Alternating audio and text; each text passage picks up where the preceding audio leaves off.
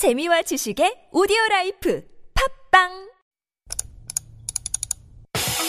We've got some breaking news to bring you. Parasite. Thank you. I, I will drink until next morning. Thank you. We are in the beginning of a mass extinction. 어린이 여러분, 청와대에 오신 걸 환영합니다. Those stories constantly remind us of our responsibility.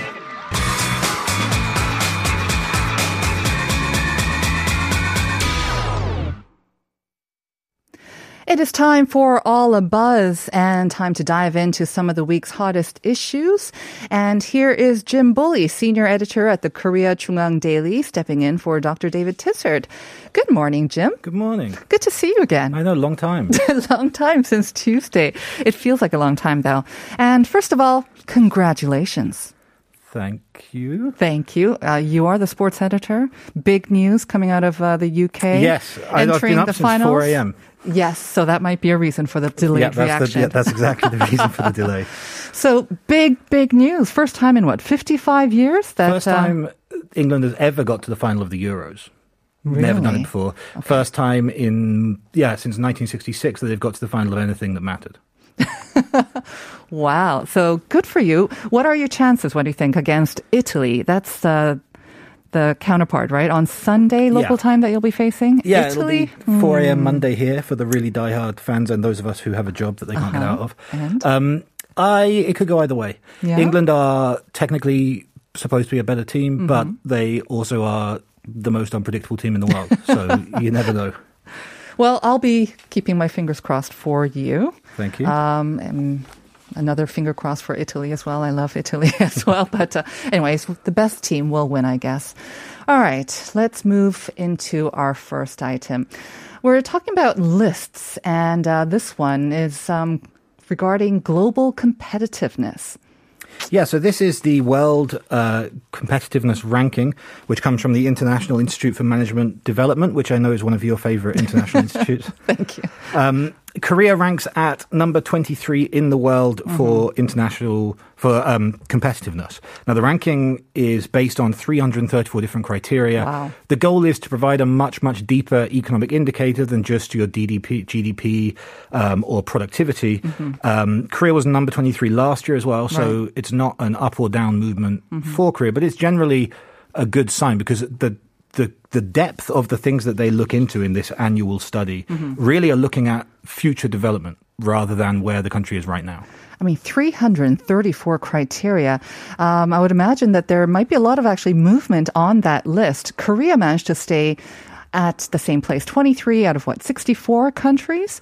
But I know the top sort of three, there was a little bit of movement there, right? I think it was Singapore that was number one last year, but now it's Switzerland. So there, there's some movement. Right, Singapore drops down to fifth. Okay. The top three countries are all Northern European countries. Perhaps not hugely surprisingly, they often are on these sorts of, Yeah. of lists. Um, Switzerland first, Sweden second, Denmark 3rd Um, Korea at 23. 23 kind of, um, I think it's, it's a difficult number to wrap your head around. That sounds Yeah. like it could be good or bad. Um, to give a little bit of context, 22 is Australia, 21 is Iceland, and 24 is Belgium. So these are very, very developed economies that, that we're up there with. It's Mm-hmm. not like, you know, all of Europe is stacked in the top 10 and then Right. it slips back.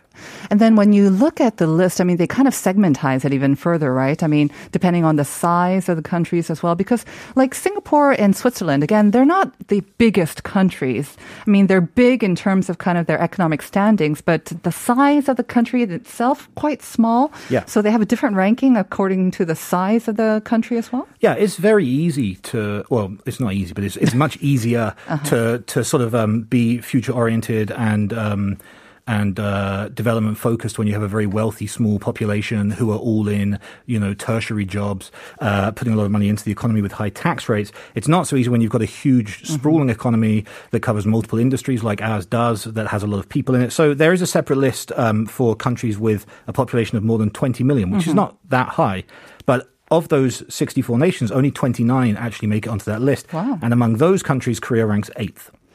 Okay, so yeah, I guess it puts it into perspective. You would think with a larger population, it might be easier that you would have more momentum maybe to carry your economy forward and develop it further. But I guess, like you said, there's also the the drawbacks to having a bigger economy or a bigger population. I mean, Yeah, I mean, there's Okay. there's always the fact that you're going to have to support another end of, Right. Mm-hmm. of the population, but there's also the fact that larger populations tend to be more focused towards industries like manufacturing, Mm-hmm, um, which require a lot of people. There's not a lot of manufacturing going on in Singapore, Mm-hmm. um, but there is in Korea, and those industries tend to be less future proof Mm-hmm. because you set up a factory to make a thing, assuming that that thing's going to be useful for a long time. But if technology moves on, then the factory is now obsolete. You've got to you know re- rethink the whole thing. So it is difficult to remain very very future proof in those industries, mm-hmm. and those are the industries that Korea is focused on, but.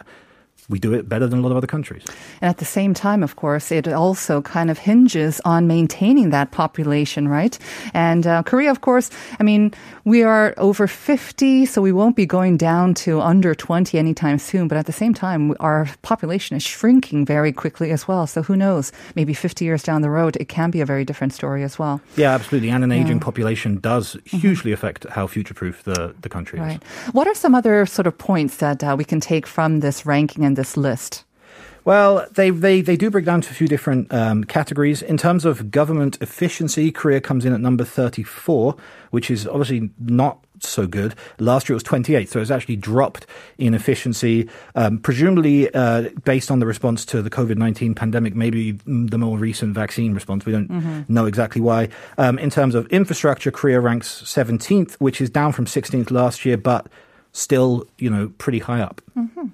Okay.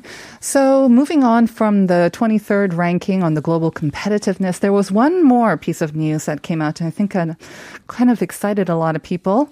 Um, our sort of ranking or our kind of our grouping changed on the UNCTAD. Do you say UNCTAD? Let's, we can say UNCTAD. Okay.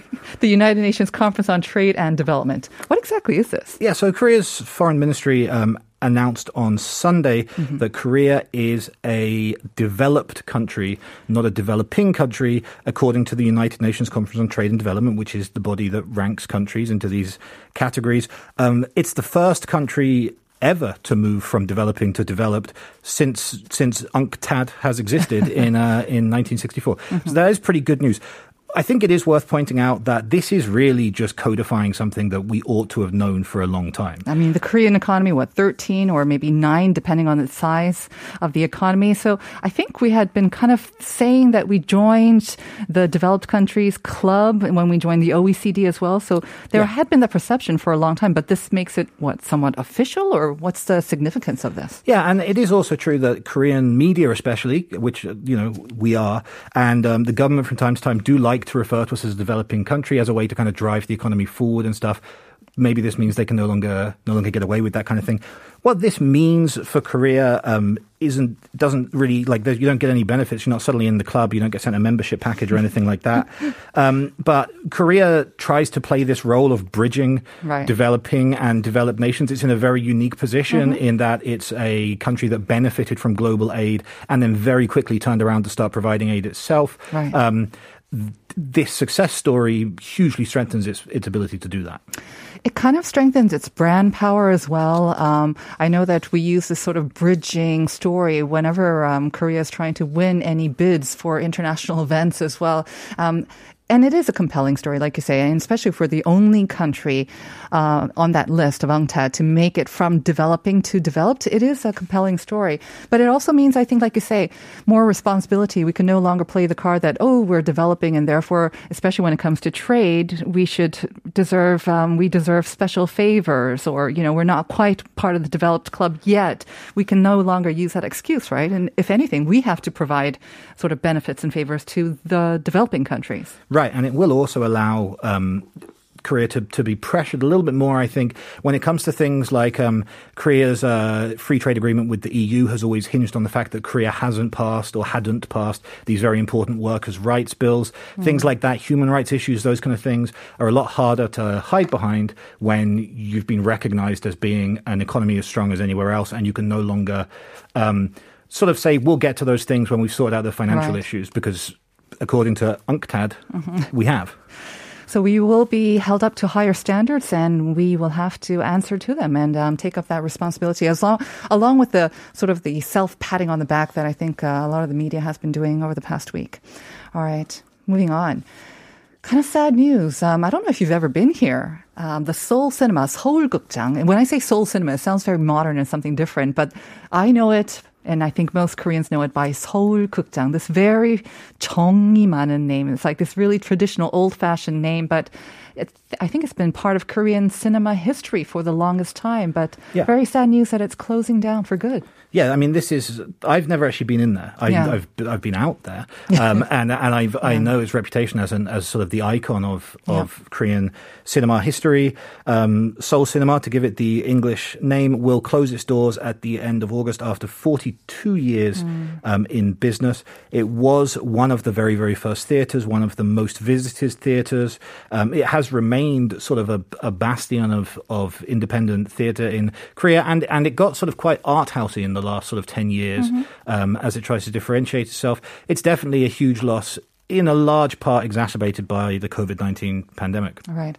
Along with Seoul Gukjang, I think in that main Jongno, in that area there, um, there was a Dansungsa in the Piccadilly, which uh, came out in uh, Contact. Remember that movie? I don't know if you ever saw that. So that was the iconic. And I remember before these huge chains came in, we always had to go to one of the three, and there would be all these stands. Before they had concession stands inside the theater, or they didn't offer a variety of um, treats, you would always drop by one of the stands outside and have your ojingo or your tangkong.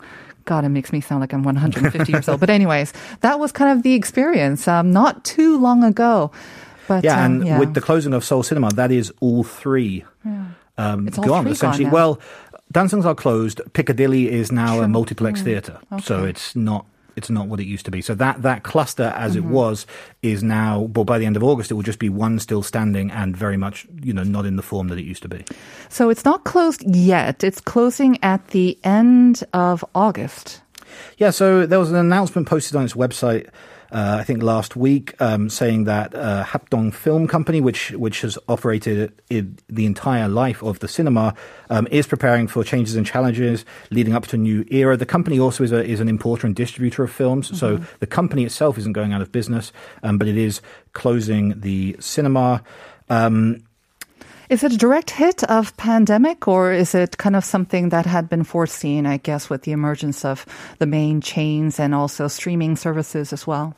the company says it's a direct hit from COVID 19, but it's definitely true that we've seen signs um, even before that. It went through a huge renovation in 2017, I think, um, which was clearly a sign to try and revitalize it. Uh, it didn't work.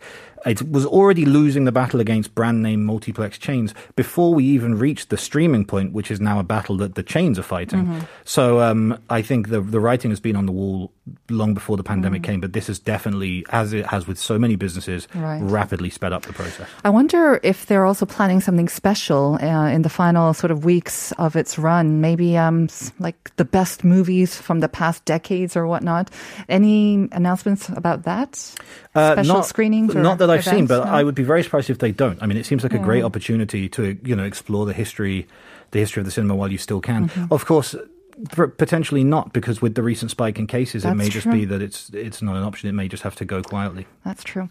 So um, it's going to be a bittersweet goodbye to Seoul Cinema, but really, it's not the only change that we've seen in the um, in the cinema sort of scene. I guess. Um, what are some of the other changes? I mean, I know that um, in an effort to kind of draw back audiences, they had like thirty minute 멍 때리기. Uh, I don't know if you ever went to those, but I'm not sure that they did that well. But they've been introducing various different sort of uh, attractions or measures to Yeah. to provide a different experience from just you know being in your home and watching something on your screen. So, what are some of the changes that we are seeing or maybe expecting? I mean, there have been some very interesting sort of temporary promotions, like you mentioned. Um, they're obviously they're off, most cinema chains are offering uh, discounts to people who have been vaccinated. Um, there was a great story a few weeks ago where one of the major chains uh, offered. A set price, like 10,000 won and as much popcorn as you can carry.